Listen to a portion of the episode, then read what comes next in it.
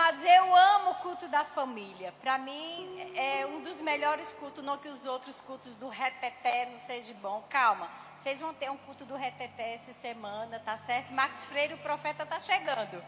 Amém? Mas eu amo, eu sei que o culto da família para minha vida foi milagre. É milagre, sempre será milagre. Porque foi num culto da família, amados, que eu fui restaurado. Foi num culto da família que eu pude entender que família sempre foi um plano de Deus. Porque nada contra, nada errado, amém? Você é, gostar da, da, da, dimensão, almejar o arrebatamento, né? Pensar somente nada contra. Isso é lícito, isso é pra gente mesmo pensar. Maranata, hora vem, Senhor Jesus.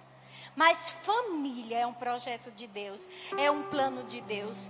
E o diabo, ele tem raiva da família. Se ele puder bagunçar a sua família, destruir a família, ele vai fazer isso porque ele vai te afastar de Deus. Às vezes a gente fica no engano, né? Diz, não, eu vou mais focar em tal coisa, eu vou mais focar em querer conhecer a Bíblia de capa a capa. Claro, conheça mesmo. Porque é aqui, que você, aqui é o seu manual de família mas fica destruindo a sua família. E o diabo fica, como a gente fala lá no Nordeste, cirandando na sua família. E amados, você precisa buscar, se interessar em querer a sua família em linha com a palavra de Deus. Meditar na palavra, praticar a palavra de Deus, para você ter a sua família junto, louvando, adorando esse Deus tão maravilhoso. E eu gosto de fazer raiva para o diabo. Sabe por quê? Porque eu lembro, para quem não sabe, deixa eu apresentar, né? Que nós temos um casal, dois ali visitantes, o restante todo mundo conhece. Para quem não sabe, eu vou dizer agora, o pastor Guilherme é o meu filho. Biológico. É de verdade, saiu daqui, ó, da minha barriga. O, nem precisou fazer o, o, né, o teste para saber. É a cara nem precisou do pai. ratinho. É.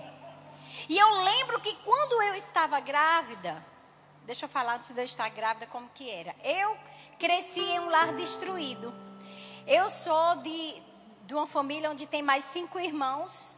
E eu cresci em um lar destruído. Os meus pais se separaram.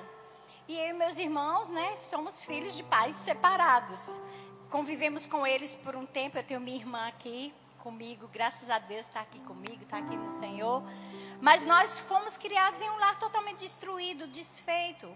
Então o Senhor não era Senhor daquele lar. Por um tempo meus pais tentaram buscar, mas não ficaram firmes e, e a destruição né, foi à tona.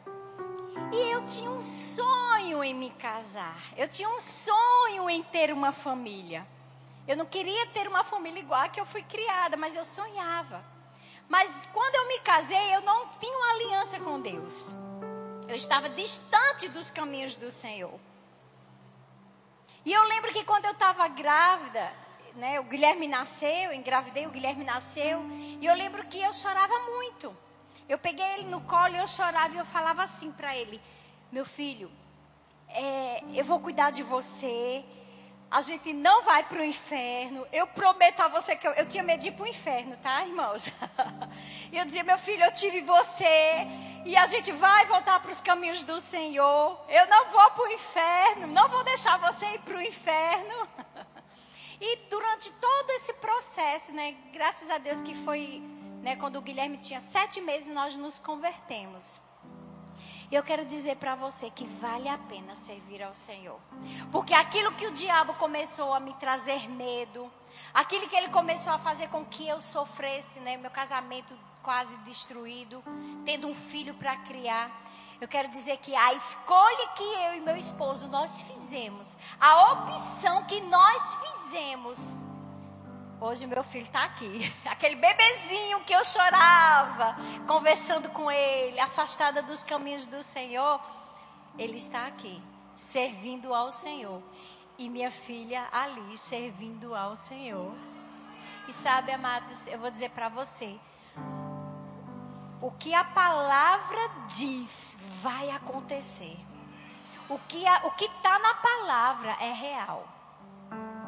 Quando nós nos convertemos, Mateus 6 e 33 se tornou o versículo chave para a nossa vida. Buscai em primeiro lugar o reino de Deus e a sua justiça, e todas as coisas lhe seriam acrescentadas. E sabe que eu e meu esposo, como vocês sabem, a gente já ministrou aqui muito, ele já falou também, mas é segurança repetir, amém? Então abra seus ouvidos. Buscar o Senhor em primeiro lugar foi opção minha e dele, foi uma escolha que nós fizemos. A gente podia buscar o Senhor de vez em quando. Porque lá Jesus ele deu a instrução de buscar o Senhor em primeiro lugar. E em primeiro lugar, Amadé, você dá primazia, prioridade. Eu sei que você que é pai de família, mãe de família, precisa trabalhar, precisa sustentar os filhos. Às vezes faz um nó assim, como é que eu vou buscar Deus em primeiro lugar? Eu trabalho. Eu tenho que, eu, se eu não trabalhar, eu não como. Se eu não trabalhar, eu não dou comida para meu filho. Se eu não trabalhar, você pode sim trabalhar. Você pode sim trabalhar. Você deve, homem, trabalhar para sustentar sua família, sim. Mas isso não impede de você estar buscando o Senhor em primeiro lugar. Quando nós decidimos buscar o Senhor em primeiro lugar, nós não nos ausentamos de trabalhar. Não, continuávamos trabalhando. Meu esposo continuou trabalhando, suprindo a vida dele. Depois já veio logo a ela, suprindo a minha vida. Mas buscar o Senhor intensamente em casa, na oração, lendo a palavra, indo para os cultos, crendo na palavra, como Daniel falou aqui, crendo no que você está ouvindo aqui, crendo na palavra que você lê. Amém? E hoje nós vamos falar um pouco sobre criação de filhos. Eu vou dar uma continuidade, depois eu passo para você e assim a gente vai, tá certo? Vai tentando juntando aí, depois você pega E amados, o que nós precisamos fazer quando gente, desde que a gente se converteu e o que você precisa fazer, e eu sei que você já faz, e se você não faz, a partir de hoje você vai começar a fazer, é começar a buscar nas escrituras como você deve conduzir a sua vida.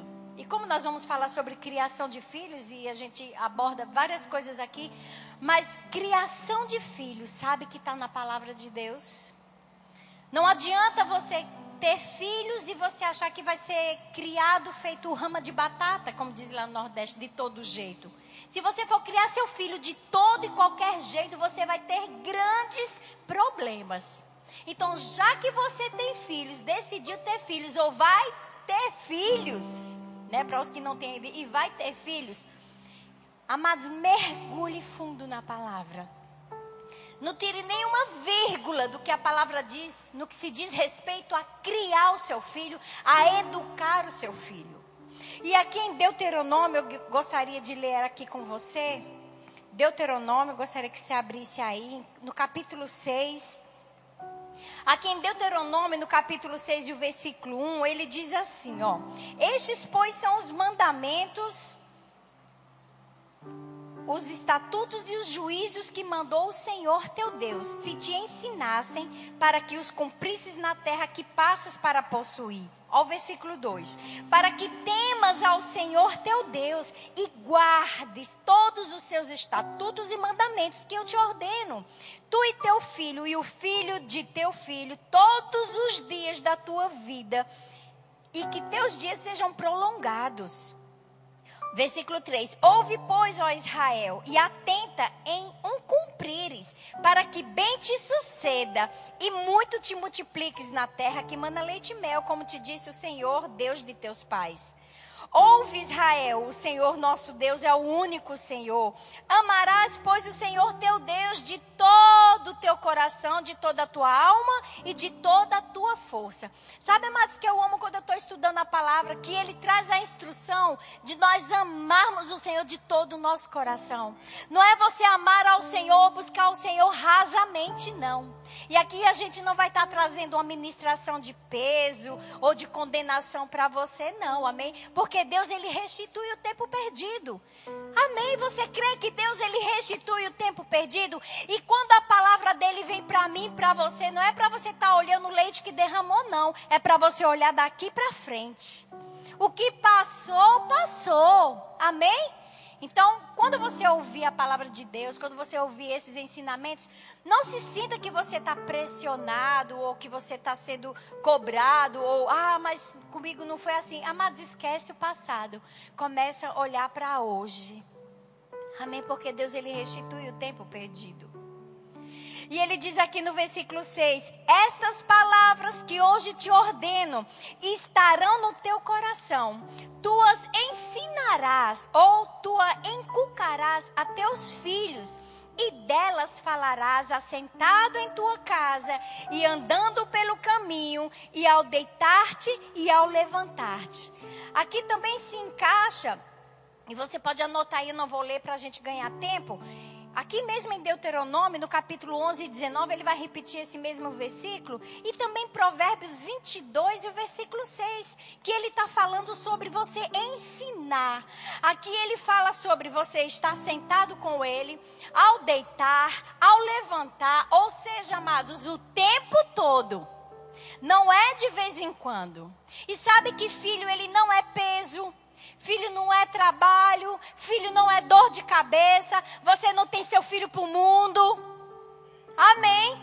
Precisamos corrigir, porque quantas vezes, por falta de sabedoria, por falta de ensinamento, muitas vezes a gente falou ou já ouvimos pessoas falarem: esses meninos dá trabalho, esses meninos são peso, me dá despesa. Eu, estou crendo esses meninos é para o mundo mesmo. Amados, eu e você, nós precisamos entender que criamos nossos filhos para o Senhor.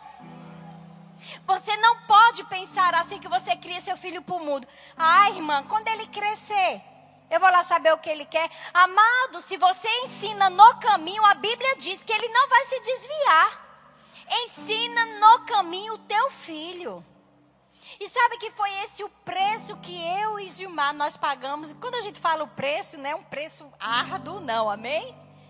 Mas foi a escolha nossa de ensinar os nossos filhos de manhã, de tarde, de noite, todo tempo os meninos estavam conosco, todo tempo. Eu não trabalhei fora e não é errado nem fica condenado mãe se você trabalha fora e você precisa que seu filho seja criado por alguém. Nós não estamos falando sobre isso porque aí o tempo que você tiver em casa, aí você precisa ser 100%. Amém? Vai ter que deixar o cansado de fora, cansaço de fora, vai ter que deixar muitas outras coisas de fora, mas aí você precisa ser 100%. Ensinar, orientar, orar, disciplinar, porque é bíblico. Amém? E ele fala aqui, Provérbios 22 e 6, ele fala: ensina no caminho. Não é você mostrando o caminho, porque não vai funcionar, amados. Sabe que eu e, e Gilmar, nós poderíamos ter, ter tido muitas outras escolhas. Né? Eu poderia ter me profissionalizado, eu poderia ter ido trabalhar fora. Mas eu e ele, juntos, em concordância, nós combinamos de eu não trabalhar fora, porque eu tinha os dois pequenininhos, né? Assim que, que Guilherme tinha um ano, a Ellen já, já engravidei da Ellen, então foi opção nossa não trabalhar fora e só meu esposo trabalhar para sustentar a gente. Sustentou, foi como a gente diz lá no Nordeste, foi macho mesmo, foi, né? Cabarretado, sustentou a gente. E sabe que a gente precisava ensinar mesmo. Tudo eles precisavam ver. E sabe quando a Bíblia diz aqui, ensina no caminho, é você vir para a igreja com eles. É eles, não é você dizer para eles, vai orar, meninos. Mas é eles vendo você orar. Não é você dizer, menino, vai ler a Bíblia. Mas é eles vendo você lendo a Bíblia. Amém? É você lendo Efésios capítulo 6, versículo 1, 2 e 3 e pegar o chinelinho lá e dar uma chinelada. Depois ele vai falar um pouco. Mas você lê a Bíblia e dizer, filho, você precisa obedecer. Porque quando você não obedece, você vai ter consequências. E precisa da disciplina. Porque eles também vão estar olhando se nós vamos estar cumprindo o que a Bíblia diz ou não. Porque se a Bíblia diz para você disciplinar, porque você precisa disciplinar o seu filho. Amém? E quando a gente fala em disciplina, amados, nós não estamos falando aqui sobre espancar. Amém? Eles nunca foram espancados. Eles levavam uma chinelada ou uma cintada, mesmo que para eles era a coisa maior do mundo. Mas eles nunca foram espancados. Nós simplesmente sempre ensinávamos e quando a gente dizia que ia disciplinar, a gente disciplinava. Aí aqui em, eu quero que vocês abram aí em Salmos, a gente está falando sobre criação de filhos, amém? Aqui em Salmos, no capítulo 127, você vai entender realmente que o filho que você tem, ou o filho que você vai ter, a filha que você tem, ou a filha que você vai ter, amados, exatamente elas são para o Senhor. Amém? Não fica pensando que seu filho vai ser bebê o resto da vida. Glória a Deus que eu consegui entender que os meus filhos não iam ser bebês o resto da vida, eles iriam crescer. Eles precisariam chegar aonde chegaram, amém? Meu filho hoje casado, tem família, vai ser pai. E aqui em Efésios, em Salmos, desculpa, Salmo 127, ele diz: Se o Senhor não edificar a casa, em vão trabalham os que a edificam. Se o Senhor não guardar a cidade, em vão vigia a sentinela. Inútil vos será levantar de madrugada, repousar à tarde, comer o pão que penosamente granjeastes aos seus amados. Ele o dá enquanto dorme. Herança do Senhor são os filhos. Fala comigo, herança do Senhor. Amados, o meu filho, o seu filho, ele é uma herança do Senhor. Ele deu a nós, amados, para que nós pudéssemos ensinar e criá-los para Ele, para servi-lo. Amém? Para fazer a vontade dele. Assim como hoje você tem o entendimento que você vive para quê? Para fazer a vontade do Senhor, sim ou não?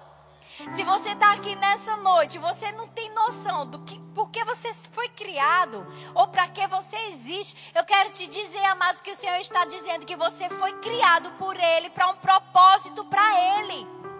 Sabe que Deus tem grandes coisas. Você pode ser um grande instrumento de Deus aqui nessa terra.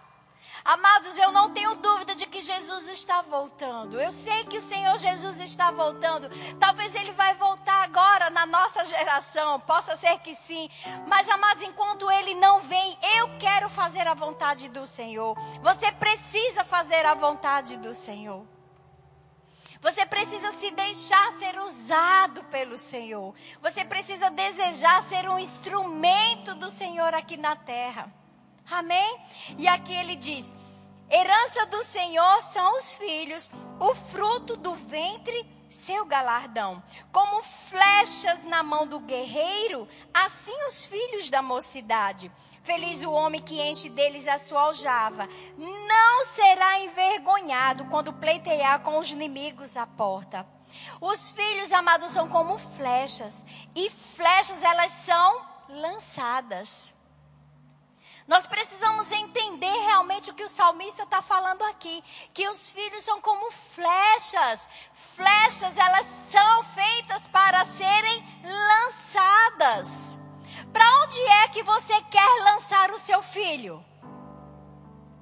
Que o primeiro propósito, amados, que surja no seu coração de você lançar o seu filho, seja para que ele ame o Senhor em primeiro lugar e que ele sirva o Senhor em primeiro lugar. Não é errado você instruir ele a fazer uma faculdade, ele ser um bom médico, ele ser um bom advogado, ele ser um bom profissional, ele fazer a melhor faculdade que ele puder fazer. Não é errado, nós não estamos aqui né, dizendo que isso não é correto. Mas que em primeiro lugar você instrua o seu filho a amar o Senhor em primeiro lugar. E sabe como é que os nossos filhos, eles vão amar o Senhor em primeiro lugar, amados? Quando eles puderem ver desde pequeno, eu e você, amando o Senhor em primeiro lugar. Porque o exemplo é muito mais forte do que aquilo que sai da sua boca. O exemplo que eu e você, a gente dá para os nossos filhos dentro de casa, é muito mais forte do que você possa falar mil palavras durante o dia. E eu sei do que eu estou falando, porque a gente, mãe, às vezes gasta mil palavras com eles dentro de casa, né? Então fala menos e vive mais. Seja mais exemplo, amém? Dentro de casa. Muito mais do que você ficar falando, cobrando, né? instigando, irritando, que a Bíblia também fala sobre isso. Lá em Efésios, eu também gostaria de, de ler aqui com vocês. Efésios. Quem já leu aqui a carta de Efésios? Amados, todo o primeiro capítulo de Efésios, até o capítulo 5, ele vai falando sobre a plenitude do Senhor, sobre Ele em nós, né? Ele, ele sai falando sobre que nos redimiu, vai falando tantas coisas que Ele fez por mim, por você. Ele vai trazendo aquela excelência, aquela, aquele prazer que você tem de, meu Deus, eu sou tua filha, você é o meu pai. Efésios, ele vai falando sobre isso. Quando chega no capítulo 5, amados, ele começa a tratar a família. E eu acho tão interessante que cabe realmente o que Bateu 6,33 diz: buscai em primeiro lugar o reino de Deus. Sabe que você, solteiro, não precisa buscar em primeiro lugar qualquer outra coisa, se casar, noivar, sei lá, se profissionalizar. Você deve de fato buscar em primeiro lugar o reino de Deus, porque essas outras coisas que você deseja, Ele tem o maior prazer em realizar. E Ele vai realizar e Ele vai satisfazer. E eu acho bem interessante que aí você lendo Efésios e você vai vendo toda a soberania de Deus, tudo que o Senhor é em você, tudo que você pode ter nele. Aí chega aqui no capítulo 5 e o versículo 15, ele diz: Portanto, vede prudentemente como andais, não como nécios e sim como sábios. Ele vai falando e trazendo essas instruções antes de dizer para mim e para você como proceder como marido, como esposa e como filhos. Preste atenção, e ele diz: remindo o tempo, porque os dias são maus. Por esta razão, não vos torneis insensatos, mas procurai compreender qual é a vontade do Senhor. E não vos embriagueis com vinho, no qual há dissolução, mas enchei-vos do Espírito. Como? Falando entre vós com salmos, entoando e louvando de coração ao Senhor com hinos e cânticos espirituais, dando sempre graças por tudo ao nosso Deus e Pai, em nome de nosso Senhor Jesus Cristo, sujeitando-vos uns aos outros no temor de Cristo. Esse sujeitando-vos uns aos outros aqui, amados, não é simplesmente você se sujeitar ao irmão aqui na igreja, mas é a pessoa com quem você se casou, sabia? É com seu pai, é com a sua mãe, é com seu esposo, é com a sua esposa, é com seus filhos. Ele diz: sujeitando-vos uns aos outros. Que às vezes a gente pensa que a gente deve se sujeitar somente aos irmãos na igreja, mas dentro de casa também. E ele diz aqui: as mulheres sejam submissas ao seu próprio marido como ao Senhor, porque o marido é o cabeça da mulher, como também Cristo é o cabeça da igreja. E aqui ele vai trazendo instruções para mim e para você de como você, esposa, proceder e como você, marido, também proceder. Será que nós estamos nos dedicando, amados, a olhar essas receitas tão preciosas para que nós possamos ter aquela família de céu aqui na terra? Será que nós estamos olhando para o manual da nossa vida, o manual da nossa família? Porque, amados, deixa eu dizer algo para você. Se você prestar atenção no manual, você vai ser uma boa esposa, você vai ser um excelente marido e filhos, vocês serão excelentes filhos dentro de casa. Precisa simplesmente estar atentando para o que a palavra diz. Não passar despercebido. Amém? Ou deixar para lá. Não, vou empurrando com a barriga. Não, vou empurrando com a barriga. Amados, tem que cuidar. Tem que cuidar com esse, eu vou empurrando com a barriga, vou empurrando com a barriga. Às vezes o homem está fazendo as coisas que não agrada a esposa, a esposa está fazendo algo que não agrada ao marido. E eu vou dizer algo para você: o copo só está enchendo. O copo só está enchendo. Depois só uma gota vai fazer isso aqui esborrar. Só uma gota vai fazer esborrar um copo cheio de coisas que muitas vezes no dia a dia estão fazendo vista grossa. Amém? E só para finalizar aqui essa parte, eu já vou passar para o meu filho também falar sobre criação de filhos. e ele diz aqui, ó, no versículo, no capítulo 6, capítulo 6, amados, eu não fugi aqui sobre o assunto criação de filhos, amém? A gente está falando sobre família. E você sabe que no Rema, para quem sabe ou para quem não sabe, o Rema tem uma matéria chamada Família Cristã. Amém? Família cristã, família nos moldes de Deus. E não famílias nos moldes da novela. Amém?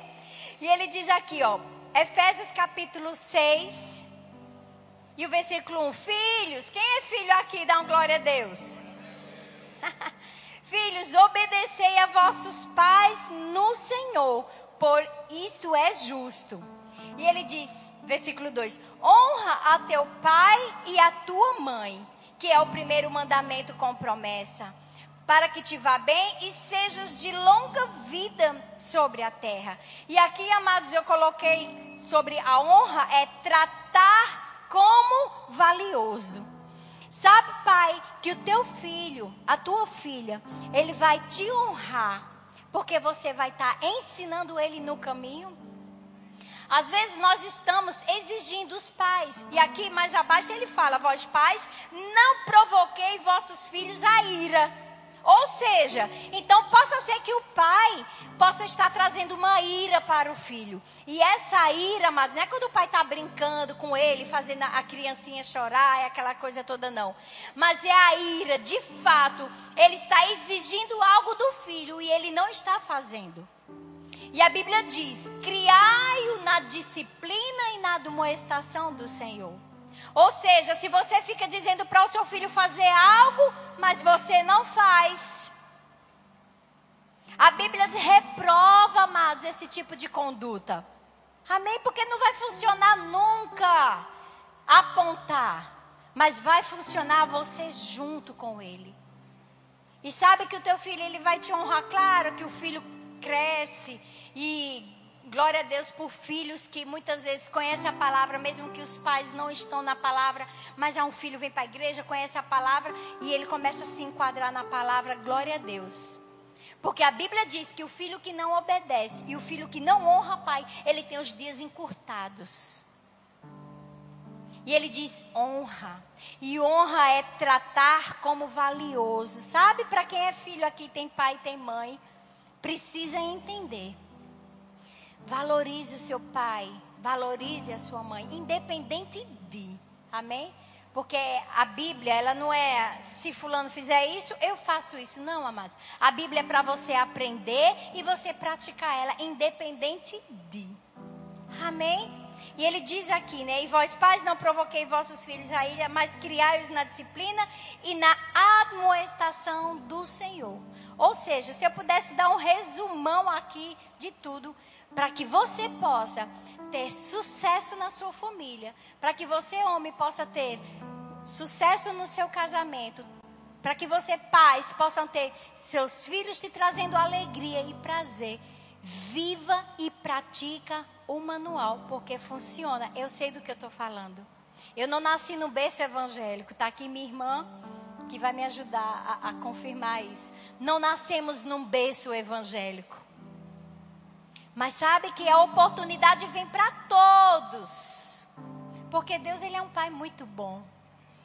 Deus ele é um pai justo. E a oportunidade vem para todos de conhecer essa palavra e de se render ao Senhor. Mas ainda assim vai estar a sua escolha. Você escolhe. O que você escolhe? Amém? Aleluia. Boa noite, queridos. A graça e a paz, tudo bem com você? Que honra por poder estar tra tá trazendo uma palavra para você nessa, nessa noite, amém. Mais honra ainda poder compartilhar ao lado da minha mãe, amém. Ela daqui uns. Segunda-feira já está indo, né, mãe? Estou indo segunda-feira e o pastor Gilmar chegou muito bem. Ele saiu daqui segunda-feira, chegou quarta-feira lá, viu? O lugar é longe. E chegou ontem de noite, viu? ele disse: é longe, viu, Célia? Amém. Mas ele chegou bem e mandou um abraço para todos vocês graças a Deus, eu não, não tenho o que reclamar relacionado à minha criação. É, foram pais extraordinários e agora, graças a Deus, a gente vai estar tá seguindo a nossa vida, né? Cada um para o seu lado agora. É, e eu creio que Deus vai ser conosco, tanto com eles lá em Macapá, como conosco aqui em Sinop. Amém, queridos? Creio que Deus tem grandes coisas para nós aqui, como tem para aquele povo lá. E como é bom poder falar a respeito de família. Amém? Como minha mãe iniciou esse culto, foi por meio de um culto de família que eles foram salvos, né? Foram lá na igreja onde nós congregávamos e onde nós viemos, Caruaru, os cultos de família eram no sábado, não é isso, mãe? E o nosso pastor, o pastor Isaac, ele todo sábado, juntamente com a sua esposa, traziam sermões, traziam mensagens a respeito de família.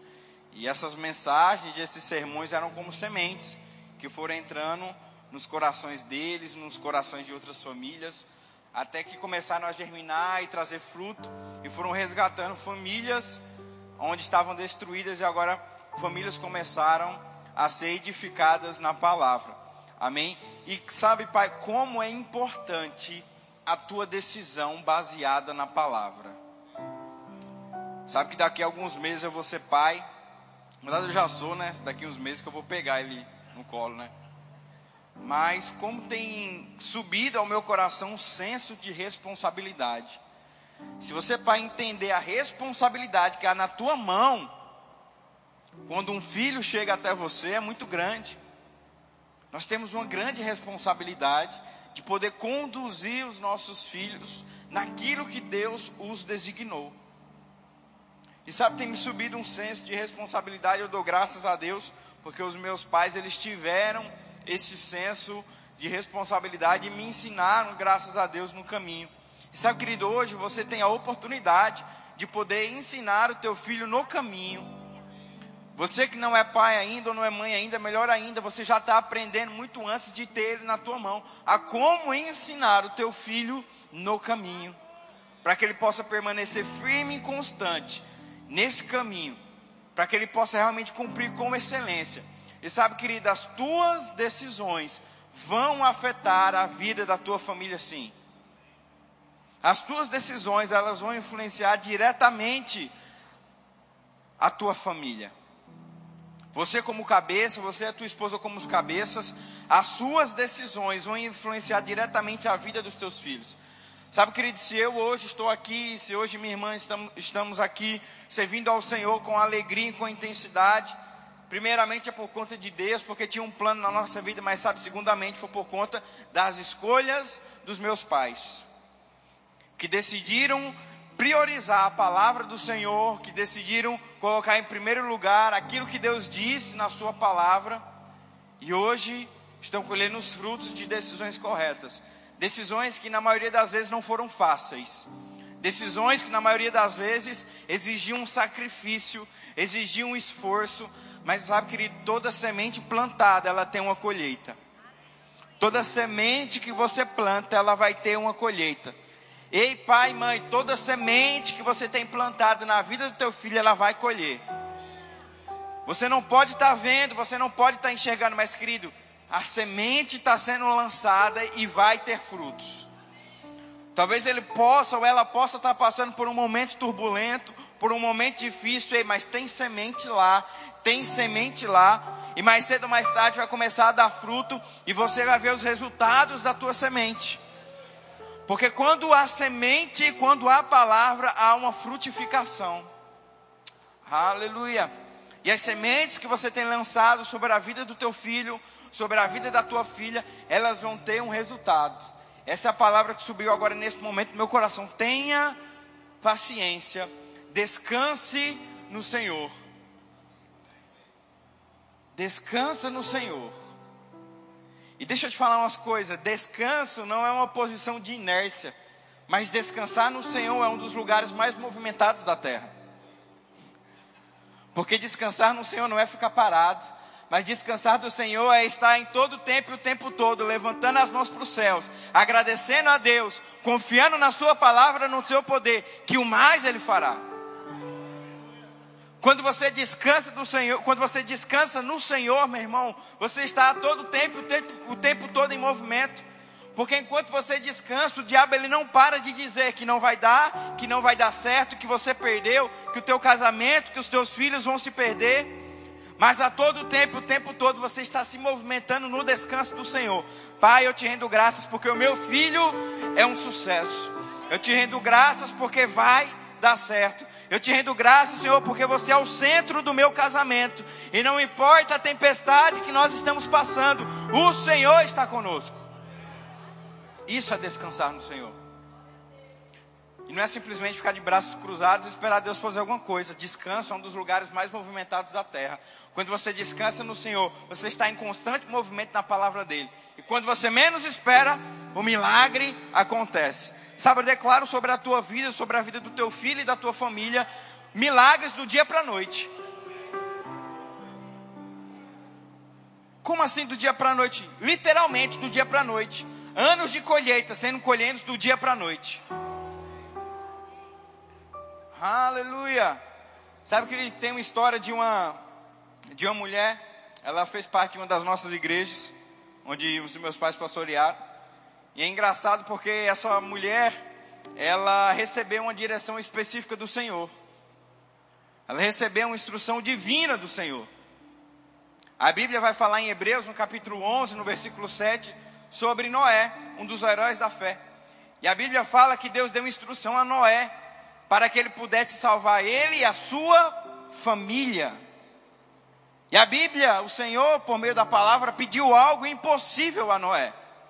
Algo que ninguém nunca tinha feito, algo que jamais alguém teria feito, que foi construir uma arca um grande navio em um tempo onde nunca na história da terra tinha caído uma gota só, sequer de água do céu. Não existia chuva na época de Noé, as pessoas não sabiam que era chuva. E Noé começou a construir aquele barco, aquele navio, aquele grande, é, aquele grande barco, naquele grande navio, aquela grande arca, dizendo: Olha só, Deus mandou eu construir porque vai chover. Chover? O que é chover? É cair água do céu. Água do céu não cai água do céu. E Noé foi caçoado, foi zombado, até o momento que o que Deus falou aconteceu. Querido, talvez as pessoas elas estão caçoando e, e, e zombando da sua cara de atitudes que você tem feito para salvar a tua família. Até o momento que acontece. As pessoas caçoaram e zombaram de Noé até o momento que viram a água cair do céu. Mas já era tarde, porque Noé construiu para salvar a si e a sua família. E aquela mulher, ela recebeu uma estratégia dos céus para poder salvar o seu casamento. E Deus falou: Olha só, você tem chamado a existência do seu marido para estar congregando contigo aqui na igreja. Faz o seguinte: pega a tua Bíblia e marca o lugar dele. Porque se é pela fé, ele vai ter que estar lá. Então marca o lugar dele. E aquela irmã lá, todo culto, ela botava a Bíblia do lado da cadeira dela. Tinha cultos que eram muito lotados, domingo, às vezes evento. As pessoas ficavam de pé. Tem alguém aí? Tem. O meu marido está chegando. E começava o louvor e aquela cadeira vazia. Tem alguém aí? Tem. O meu marido está chegando. E já estava no meio da palavra e eu, moça, eu estou de pé, eu posso sentar. Não, meu marido está chegando. Aqui é o lugar dele. E querido, não foram dias, não foram semanas, não foram meses, foram anos de descanso na palavra. Até o momento que aconteceu. E esse homem se converteu. E hoje é um dos pastores do nosso ministério. Quem aqui está preparado para descansar no Senhor e acreditar que a palavra dele vai salvar a tua família, o teu casamento e os teus filhos? Aleluia, querido, funciona. Em momentos turbulentos da minha vida, existiam sementes que estavam lá, e por mais que eu quisesse, por mais que eu tentasse, eu estava preso por palavras e por sementes que foram jogados. Queridos, quando o diabo tentar tocar na vida dos teus filhos, vão ter sementes e palavras vindas da tua boca, os protegendo e os guardando. Eu declaro isso sobre a tua vida no nome de Jesus. E lá em 1 Coríntios, no capítulo 7, vou usar a sua Bíblia aqui mesmo, mãe. Que versão que é essa aqui? Ixi, a Bíblia da mulher. 1 Coríntios 7. Vamos ver que versão que é essa aqui.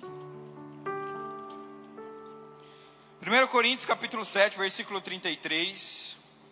A palavra de Deus diz assim: Mas o que se casou cuida das coisas do mundo de como agradar a esposa, e assim está dividido. Também a mulher, tanto a viúva como a virgem, cuida das coisas do Senhor para ser santa, assim como no corpo do Espírito. O que aqui se casou, porém se preocupa com as coisas do mundo e de como agradar o seu marido. O apóstolo Paulo, à igreja de Coríntios, ele diz: Olha só, o casado se dedica às coisas do casado, à sua família, à sua esposa que o solteiro se dedique às coisas do Senhor. Mas sabe, querido, eu presenciei fatos onde aqueles que eram casados estava se dedicando às coisas do Senhor como solteiro. E querida, eu não estou dizendo que você que é casado não vai servir ao Senhor, pelo amor de Deus. Eu estou dizendo que agora você tem algo chamado prioridade. Repita assim comigo: prioridade. prioridade. Quando você se casa e decide constituir uma família, você começa agora a ter uma prioridade na tua vida. Porque Deus não te obrigou, Deus não colocou esse marido aí que está ao teu lado, ou essa esposa que está ao teu lado. Deus só fez isso uma vez e viu que deu errado. Brincadeira, brincadeira. Deus viu lá que Adão e Eva falaram: rapaz, nunca mais eu vou dar uma mulher para esse homem. Eles que se virem aí. Escolha cada um seu, cada uma sua. Brincadeira, gente. Mas Deus, Ele não impõe nada a você. É você que escolhe. Ele mostra pela palavra quais são os melhores caminhos. Sabe? Luz com luz não se mistura com trevas. E Ele vai dando pela palavra caminhos pelo qual você escolher a pessoa que deve estar ao seu lado o homem que deve estar ao seu lado, mulher, e mulher que deve estar ao seu lado, homem.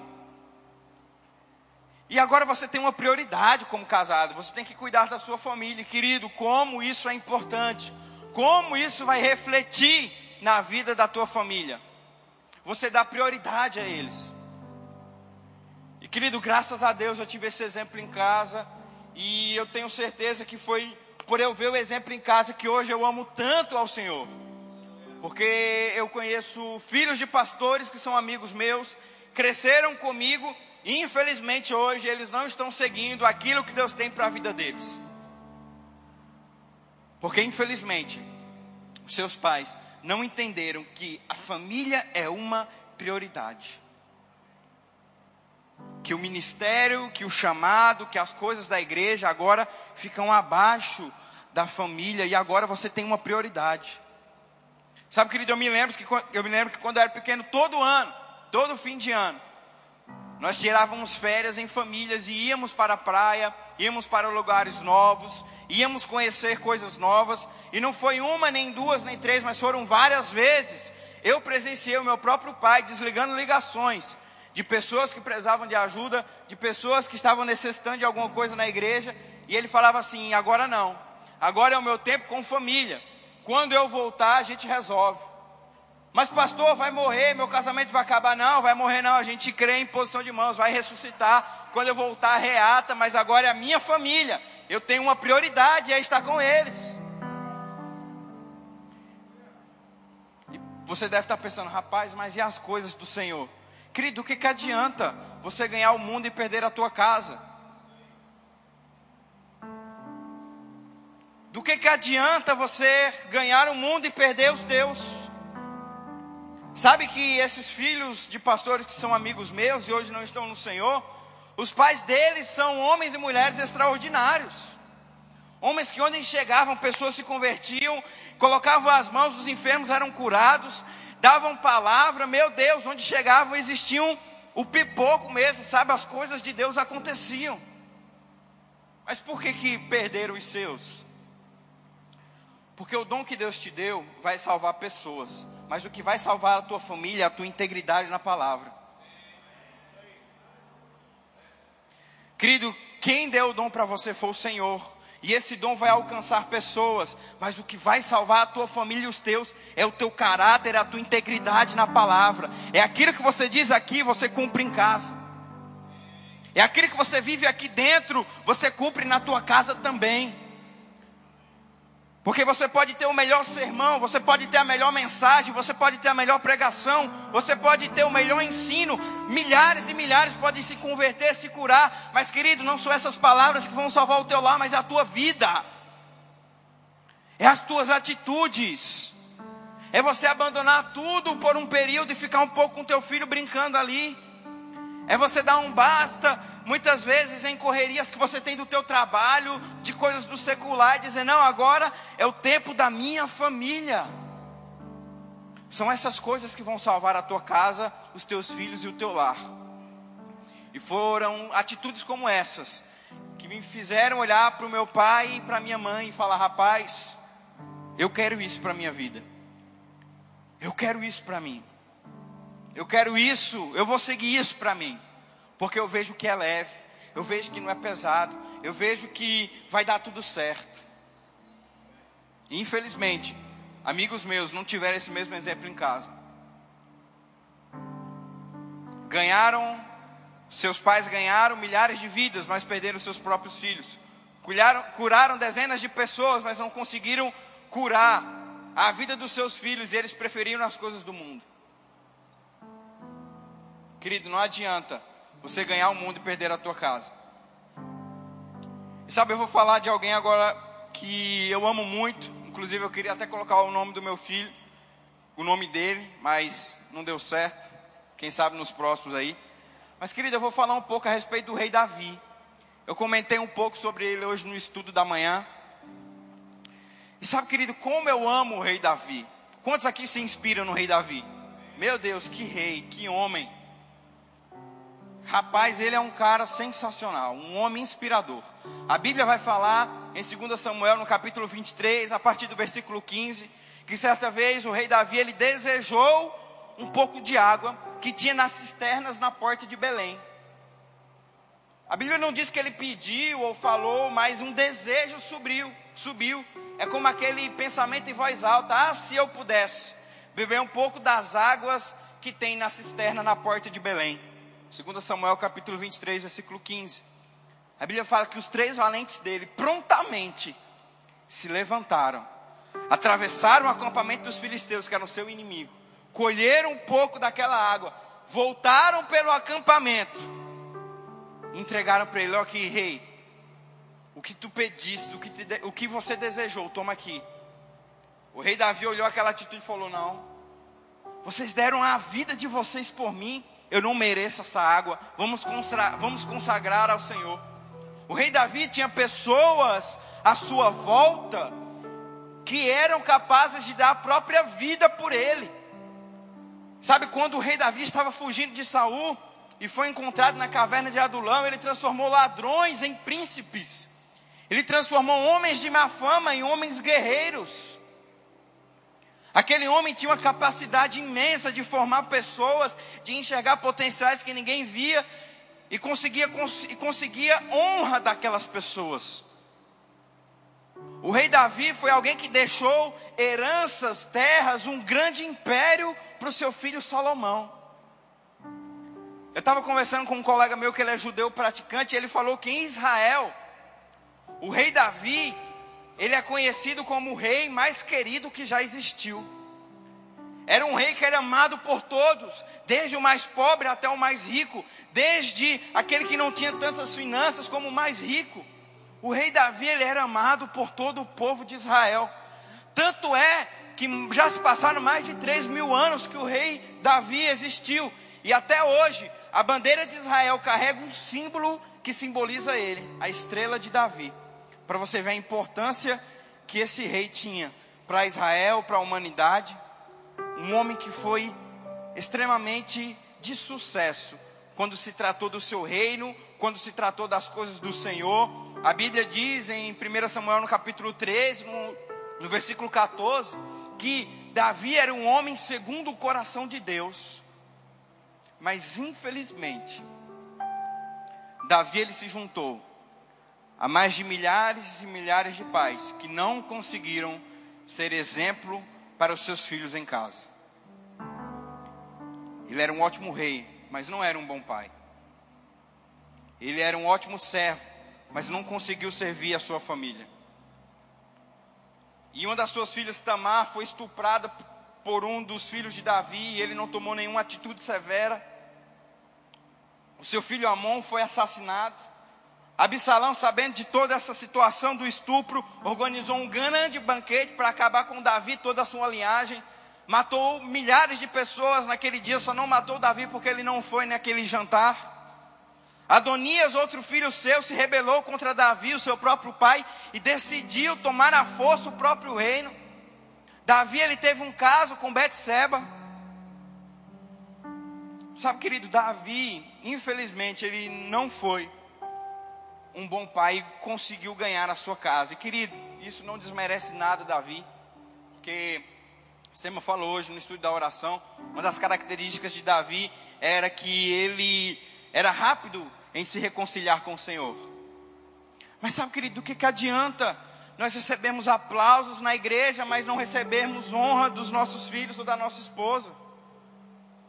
Do que, que adianta no trabalho você ser o melhor, você ser o primeiro, você ser aquele a quem todo ano o teu chefe te promove porque você é um ótimo funcionário, é um ótimo gerente, é um ótimo gestor, mas em casa você nunca recebeu uma promoção da tua filha, do teu filho ou da tua esposa. Do que, que adianta aqui na igreja a primeira pessoa que o pastor lembra é o teu nome, porque você sempre é o primeiro, você sempre está ali pronto, disposto, mas em casa você é uma vergonha para os teus filhos e para a tua esposa. Do que, que adianta tudo isso? O Senhor reprova esse tipo de atitude. Sabe por quê? Porque nós vemos aqui em Salmo 127, no versículo 3, que os filhos são herança do Senhor. Essa palavra herança, ela está relacionada à posse, está relacionado a domínio. Os teus filhos pertencem ao Senhor. O que, que você tem feito com os filhos do Senhor? Por que, que os filhos do Senhor que têm chegado na tua mão têm se perdido? Por que, que você não tem sido inspiração para os filhos do Senhor? Porque eles não são teus, eles pertencem ao Senhor. Os filhos que Deus te deu é uma confiança da parte do Senhor, para que você possa cuidar, instruir e colocar eles naquilo que Deus os chamou para ser. Você vai ser cobrado como pai. O que você tem feito com os filhos do Senhor que tem chegado na tua mão? Ô oh, querido, você não sabe a tamanha responsabilidade que tem chegado para mim e para minha esposa com esse bebê de nós instruirmos, de nós levarmos, de nós realmente fazermos com que ele siga os caminhos do Senhor. se tem algo que eu posso deixar como herança para o meu filho, vai ser a palavra de Deus, os princípios do Senhor. Aleluia. Deus é bom, amém? Nós precisamos entender essas verdades. Eu quero ler um último texto com você que está lá em Filip, é, Efésios capítulo 6. Aleluia. Minha mãe leu esse texto. Quero reler ele com você novamente. Quero encontrar algumas verdades que nele estão aqui. Aleluia. Efésios capítulo 6, a partir do versículo 1. Diga assim: Deus é bom em todo tempo. Repita assim comigo: a minha família está firmada na palavra Aleluia. Efésios capítulo 6, versículo 1. Diz assim: Vós filhos, obedecei a vossos pais no Senhor, por isso é por, porque isso é justo. Honra teu pai e a tua mãe, que é o primeiro mandamento com promessa, para que te vá bem e tenham longos dias aqui na terra. E vós pais, não provoquei a vossos filhos a ira, mas criá-los na disciplina e na admoestação do Senhor. Sabe que nós precisamos entender isso como filhos. Quantos aqui são filhos? Todo mundo aqui é filho. E você, como pai, precisa ensinar ao teu filho esse princípio. Ele precisa honrar a sua vida.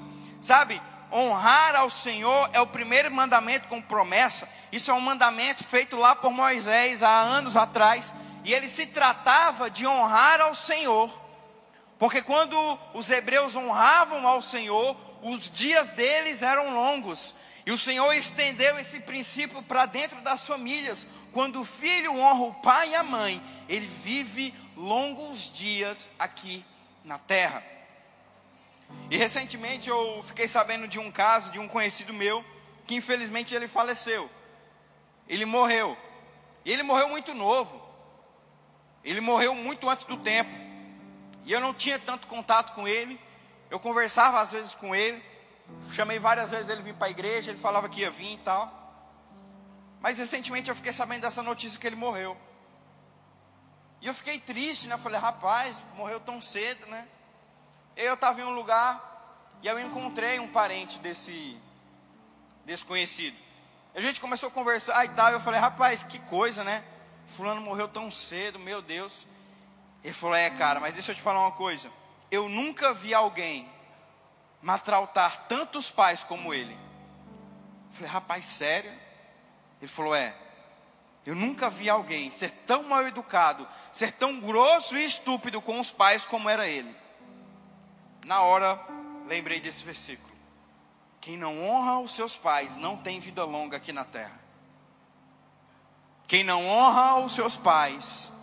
E querido, Deus não está mandando honrar o pai bom, Deus está mandando honrar o pai. Deus não está mandando honrar o pai que te dá presente, Deus está mandando honrar o pai e a mãe. Honra os teus pais. Você não conhece meu pai, realmente eu não conheço, mas não interessa o que ele te fez, não interessa o que ele te faz. O que interessa é que a palavra de Deus diz: honra o teu pai e a tua mãe, os teus dias serão prolongados. A palavra de Deus não diz, olha só, honra só o pai e a mãe que te faz coisas boas. Aquele que te maltrata, aquele que injustiça, não honra ele, não. A Bíblia é muito clara que quando diz honra o teu pai e a tua mãe, para que te vá bem e tenha a tua vida prolongada aqui na terra. Quando você sai desse princípio, queridos, você começa a ter prejuízos na tua vida. E sabe, eu estava vendo uma pesquisa de alguns educadores por profissão, são educadores de crianças, professores que cuidam realmente de crianças, e eles fizeram uma pesquisa durante anos. E eles identificaram um grande problema que essa geração tem enfrentado. Sabe, queridos, não são pessoas cristãs, não são pessoas que têm relacionamento com Deus, são pessoas naturais, pessoas comuns. E olha só o que elas identificaram. Eu tenho estudado o comportamento de crianças há muito tempo. E depois de muitos estudos, cheguei à conclusão que o que falta na educação dessa nova geração são limites. Essa geração está desafiando o princípio mais sólido da sociedade, que é submissão. Querido, pessoas ímpias estão reconhecendo que desonrar pai e mãe não dá limite aos teus filhos, tem causado um grande dano para essa sociedade. Sabe, a Bíblia não manda você corrigir com a vara, porque você não gosta do seu filho, mas é porque você ama. Você não corrige o teu filho porque você não gosta dele, você corrige porque você o ama. Você corrige ele porque você quer o bem dele. A Bíblia reprova pessoas que não corrigem os seus filhos. Ela diz assim: quem não corrige o seu filho não ama. Porque aquele que o ama o corrige no tempo certo. Criança precisa de correção. Criança precisa de disciplina. Criança precisa de limite. Criança precisa ouvir não Querida, eu apanhei muitas vezes. E deixei de apanhar muitas vezes também, né, mãe? Ela estava relembrando algumas situações aqui. Rapaz, por que eu não te bati? Falei, deixa para trás o que fica e avança porque está na frente. Mas eu apanhei muito, queridos. Tem crianças que precisam mais, tem crianças que precisam menos, mas toda criança precisa ser disciplinada. Toda criança precisa de ouvir um não, precisa dizer, olha só, tem limites. Sabe por quê? Porque você não está criando o teu filho para ti. Você está criando para o mundo e para o Senhor. Lá fora não vão passar a mão na cabeça do teu filho. Lá fora, o teu filho não vai ser beneficiado porque é teu. A Bíblia fala em João no capítulo 10, versículo 10, que diabo é como um ladrão, e ele vem para roubar, para matar e para destruir. Querido, qual que é a função de um ladrão? É roubar. O diabo está ao teu derredor, procurando um momento para roubar as tuas finanças, roubar o teu casamento e roubar os teus filhos de você. Para quê? Para matar e para destruir. E você precisa criar o teu filho com limites. Você precisa criar o teu filho com disciplina. Você precisa criar um filho forte e saudável mentalmente e espiritualmente para a sociedade aí fora. Porque o que tem destruído a nossa sociedade são pais que têm educado mal os seus filhos. Eu estava escutando uma ministração esses dias e o, pregador ele deu um exemplo de um membro da igreja dele, na qual o próprio filho escolheu a escola que ele ia estudar. Querido, como é isso? Diz que o pai levou a criança para a escola e falou: Olha só, você gosta dessa escola? Não. Diz que fez esse processo durante as cinco escolas. Quando o filho chegou na escola onde tinha mais brinquedos, onde tinha amigos conhecidos, pai, eu gostei daqui. Não, então você vai ficar aqui. Querido, criança não tem poder nem autoridade para decidir nada, não. É você quem escolhe por ele, é, é você quem decide por ele. O que, que você está ensinando para o teu filho? Um filho sem limite. Um filho que ele pode tudo e fazer o que ele quiser a hora que ele bem entender. Infelizmente, ele vai dar com a cara. Qual que é a expressão? Cara, água nos burros, como é? Eu vou usar essa aí que é mais popular. Água na parede, com a cara na parede. Ele vai dar com a cara na parede aí quando ele chegar no mundo, queridos. Porque você precisa criar um filho forte e saudável para essa sociedade.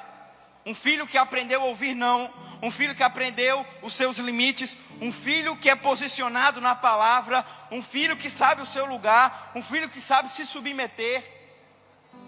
Um filho que quando chegar no seu trabalho vai ser, vai chegar no horário. Vai chegar, vai cumprir os horários. Um filho que não vai gritar com o seu patrão que é a sua autoridade, mas vai se submeter. Um filho que não é mal educado.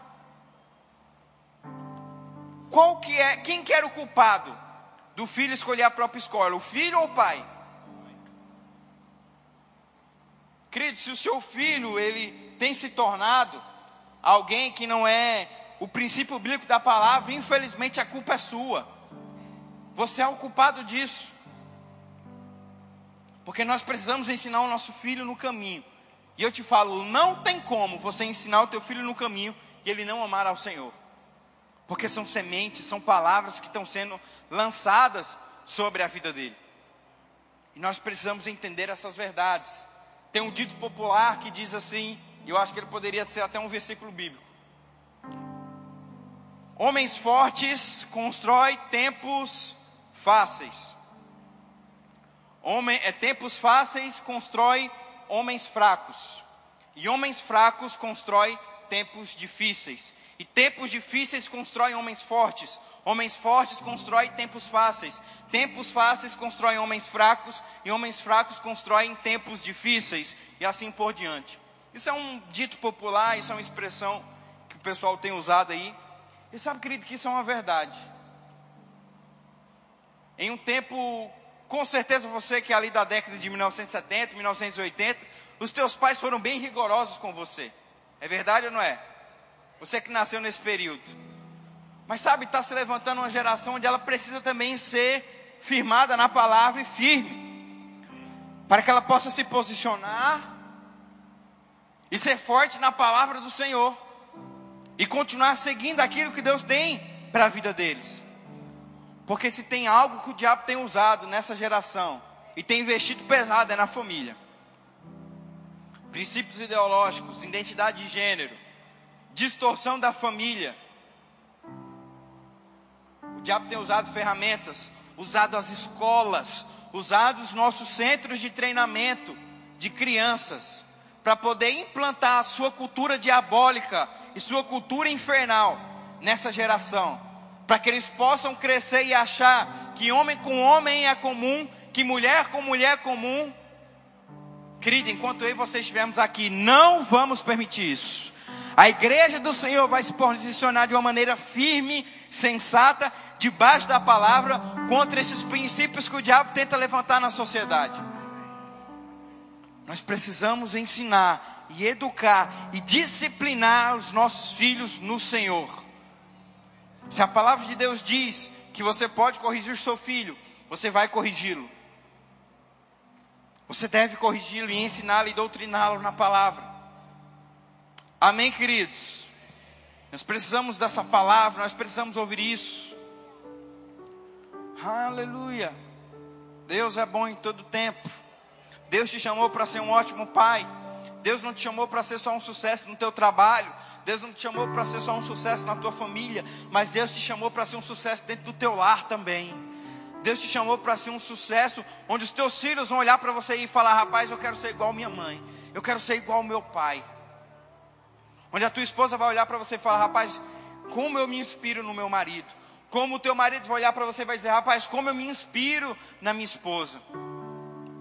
Porque do que, que adianta você ganhar o um mundo, você ser um sucesso para as pessoas e ser um fracasso dentro da tua casa? Está errado. Deus quer que você seja um sucesso lá fora e dentro da tua casa também.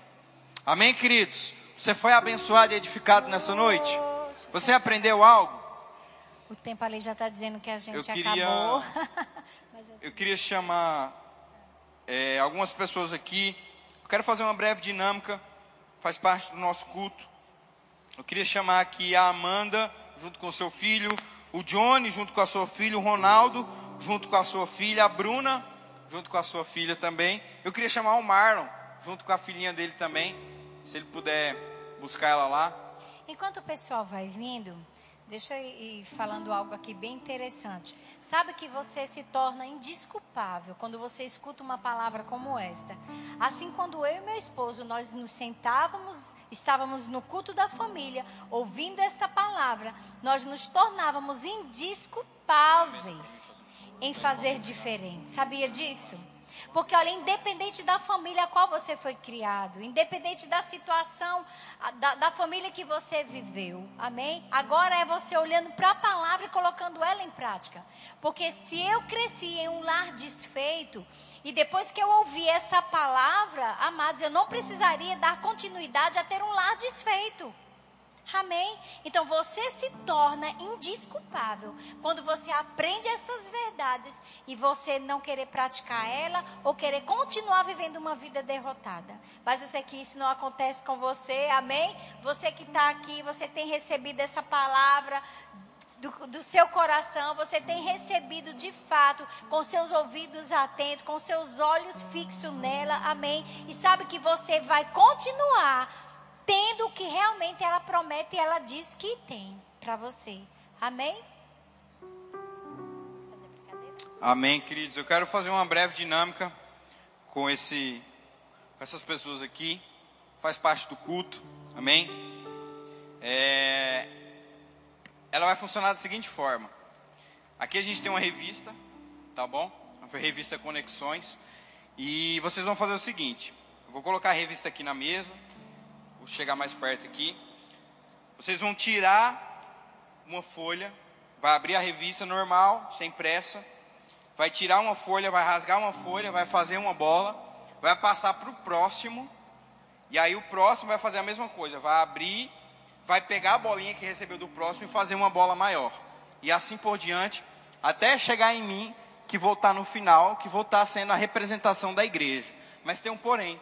Enquanto vocês estão nesse processo, vocês vão estar falando qualidades que vocês gostariam que os seus filhos fossem. Qualidades, palavras na qual vocês gostariam que eles tivessem. Queria que meu filho fosse mais amoroso. Queria que meu filho fosse forte. Eu quero que o meu filho seja forte. Eu quero que o meu filho seja abençoado. Eu quero que o meu filho ele possa é, entrar naquilo que Deus o chamou. Enquanto vocês vão rasgando e fazendo essa bola e passando por outro, a minha mãe vai estar com o microfone segurando e vocês vão falando isso até chegar em mim no final. Tá bom? Então, vamos lá. Pode começar. Bem de boa, tranquilo, sem. Pode ir falando já, John. Ele vai ser uma benção, vai ser um servo do Senhor. Eu quero que ele seja é, muito inteligente e sábio na palavra do Senhor. Isso, pode, pode, pode. Ela será sábia e cheia da presença de Deus.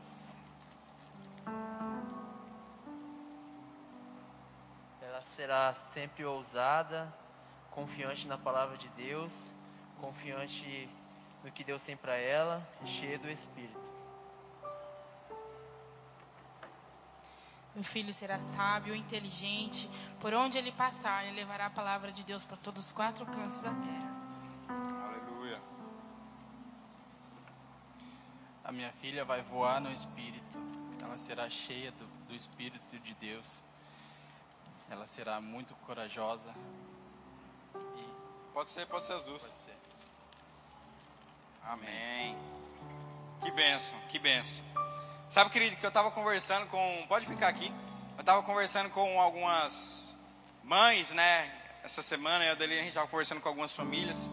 E eram mães específicas, mães que uh, largaram seus afazeres, largaram as suas profissões, suas vocações, ficaram grávidas e agora elas tiveram uma decisão.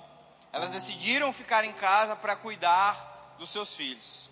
A minha mãe, ela tinha uma profissão, a minha mãe, ela tinha uma vocação, e ela decidiu largar a sua profissão, a sua vocação, para agora cuidar de mim e da minha irmã que logo veio em seguida. E eu estava conversando com essas mães. E sabe, querido, hoje, os filhos delas são filhos obedientes, filhos educados, filhos que têm aprendido e crescido mais e mais na palavra do Senhor. E sabe como eu falei no início da dinâmica, eu estou representando a igreja. E essa bola está cheio da qualidade dos filhos de cada pai que está aqui na igreja. Sabe, eu escolhi alguns, eu especifiquei alguns, mas cada um aqui, pelo menos a grande maioria, tem filhos no, de, no nosso departamento infantil.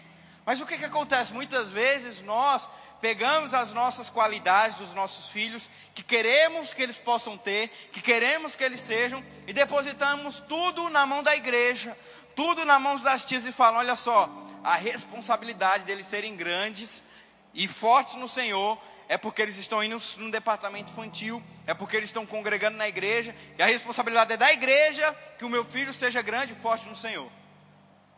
Muitas vezes nós temos sobrecarregado e depositado essa grande responsabilidade na igreja, quando isso é uma função dos pais, quando isso é uma função nossa. Criar os filhos no caminho do Senhor é bíblico. Levar a eles, meu Deus, como eu tenho influências do que tem na minha vida hoje devido ao departamento infantil. Mas sabe, o que eu sou hoje no Senhor é porque eu vi o exemplo dentro de casa. Sabe, querida, é você como pai, é você como mãe que vai fazer com que essas qualidades se tornem realidade na vida dos teus filhos. Nós, como igreja, nós, como, como pastores, nós, como líderes, vamos influenciar e ajudar no crescimento do teu filho. Mas é você, pai, é você, mãe, com atitudes em casa, com comportamentos em casa, que vão fazer as qualidades dos teus filhos se tornarem reais na totalidade dos tempos. Amém, queridos? Eu quero que você fique de pé. Nós vamos estar orando. Quero que vocês estendam as mãos para essas famílias. Eu vou orar por eles especificamente mas representando todas as famílias da igreja, representando todos os pais da igreja. Sabe, receba essa oração como se fosse sua. Receba essa oração como se fosse para o teu filho. Receba essa oração como se fosse para a tua família. Amém? Senhor Deus e Pai, eu quero orar pela vida do meu irmão Marlon, Pai. Aleluia, esse homem que tem crescido em graça e sabedoria. Declaro que a sua filha, Pai, essa princesa do Senhor, vai crescer debaixo da sabedoria e do entendimento. O Senhor vai dar força, o Senhor vai dar entendimento, o Senhor vai dar capacidade para que Ele possa ensinar essa criança, essa jovem, nos caminhos que ela deve andar. E ela vai se tornar uma grande mulher, uma grande referência para essa nação, porque ela teve um grande pai, ela teve uma grande mãe. Obrigado, Senhor, pela vida da Amanda, Senhor. Eu declaro o Senhor trazendo entendimento e instrução para a vida dela, para que ela possa cuidar do seu filho, para que ele possa ser um grande músico, para que ele possa ser uma grande referência no Senhor. Eu declaro, Pai, tudo aquilo que eles têm confessado acontecendo. Sabe que o futuro do Augusto, Augusto, né, mano? Depende de você e do teu esposo. Palavras que foram lançadas ao vento sobre a vida de você, sobre a vida do teu esposo, precisam ser lançadas sobre a vida do teu filho. Palavras de baixo de sabedoria e de entendimento na palavra do Senhor. Vocês terão uma grande porcentagem no crescimento dessa criança, naquilo que ele vai fazer para o Senhor. Por trás de, grande, de, de um grande homem, de uma grande mulher, existia uma grande referência paternal. Amém? Em nome de Jesus, Pai, obrigado pelo Ronaldo, Pai. Declara ele sendo inspiração. Sabe, Ronaldo, que você vai ser inspiração para as tuas filhas, cara. Elas vão olhar para você e falar: Eu quero um marido igual ao meu pai. Meu Deus. Eu quero um marido igual ao meu pai. Um marido que ama a minha família, um marido que nunca deixa faltar nada, um pai que sempre faz as coisas acontecerem. Eu quero isso para a minha vida. Você vai ser referência para elas. E assim como você tem cuidado da Heloísa e da Helena, vai chegar um grande homem, uma grande, um grande homem para a vida delas, que vão cuidar tanto quanto você cuidou delas. Porque elas viram referência em você e vão escolher da forma correta. Continua sendo esse cara inspirador que você é. Não deixa com que coisas externas afetem a tua vida, porque você é forte, porque você é grande, porque você nasceu para ser uma voz para essa nação. Em nome de Jesus, Pai, obrigado pela vida do Ronaldo. Obrigado, Senhor, pela vida da Bruna, Pai. Oh, aleluia. Assim como ela teve um exemplo de casa, ela vai ser exemplo para sua filha. Oh, como teu pai, ele foi alguém, meu Deus, que te ajudou, Bruna. Foi uma referência, na medida do possível que ele pôde. E muito do que você é, você deve, deve a ele. Sabe, você e William vão ser referência para tua filha. Eles vão olhar família, ela vai olhar família. Quando ela tiver no entendimento e começar a pensar em construir família, ela vai olhar para vocês. Ela vai olhar para você. Ela vai olhar para o William. Ela vai olhar, eu quero ser uma mulher como a minha mãe, que cuida do meu lar, que cuida do meu pai. Eu quero um homem como o meu pai, que cuida de mim, que me ama. E vocês vão ser inspiração para ela. Mas entenda uma coisa: muito do que tem no futuro dela depende de vocês, das palavras, das confissões. Fiquem firmes nisso. E vocês vão ver o futuro brilhoso que essa menina vai ter, em nome de Jesus. Obrigado, Pai, pela vida do Johnny, Pai. Oh, aleluia. Jesus. Aleluia, Pai. Eu declaro força e entendimento chegando para ele. Eu declaro força, Pai, e sabedoria chegando para ele. Sabe, Deus olha para você e muitas vezes tem olhado e você tem clamado ao Senhor, Deus, como tem sido difícil. Senhor, como tem sido pesado. Mas a partir de hoje, Johnny, vai ser leve. Vai ser leve, cara. Como vai ser leve? Tudo aquilo que você tocar, tudo aquilo que você chegar. E por causa de você, os teus filhos vão amar ao Senhor por causa dos teus princípios e daquilo que você tem construído, por causa dessa mudança radical que você teve na tua vida, os teus filhos vão amar ao Senhor de uma maneira tão grande, mas tão grande, que vão chegar propostas tão tentadoras do diabo para a vida deles, e eles vão dizer não. E eles vão dizer não. Eu digo não porque eu tive um pai que me ensinou que o melhor é o caminho do Senhor. Eu vou dizer não porque eu tive um pai que me ensinou que no caminho é melhor seguir ao Senhor do que escolher as propostas do mundo. E eles estão protegidos e guardados no nome de Jesus. Obrigado, Pai, pelas famílias da igreja Verbo da Vida, Pai. Sinop. Famílias guardadas, levanta as tuas mãos para o céu. Famílias guardadas, famílias protegidas Famílias, Pai, que entendem o princípio da tua palavra. Oh, Pai, vão solidificar o seu casamento na rocha, que é a palavra. Vão ensinar os seus filhos no caminho da verdade. Oh, Senhor, e por mais que venham tempestades, por mais que venham turbulências, não serão abaladas. As famílias, verbo da vida Sinop, não serão destruídas, não serão abaladas, e seremos reconhecidos nessa cidade como uma igreja de família forte, como igreja de família solidificada, como igreja de família que segue os princípios do Senhor. Assim eu oro e assim eu libero uma palavra sobre a igreja, em o nome de Jesus. Amém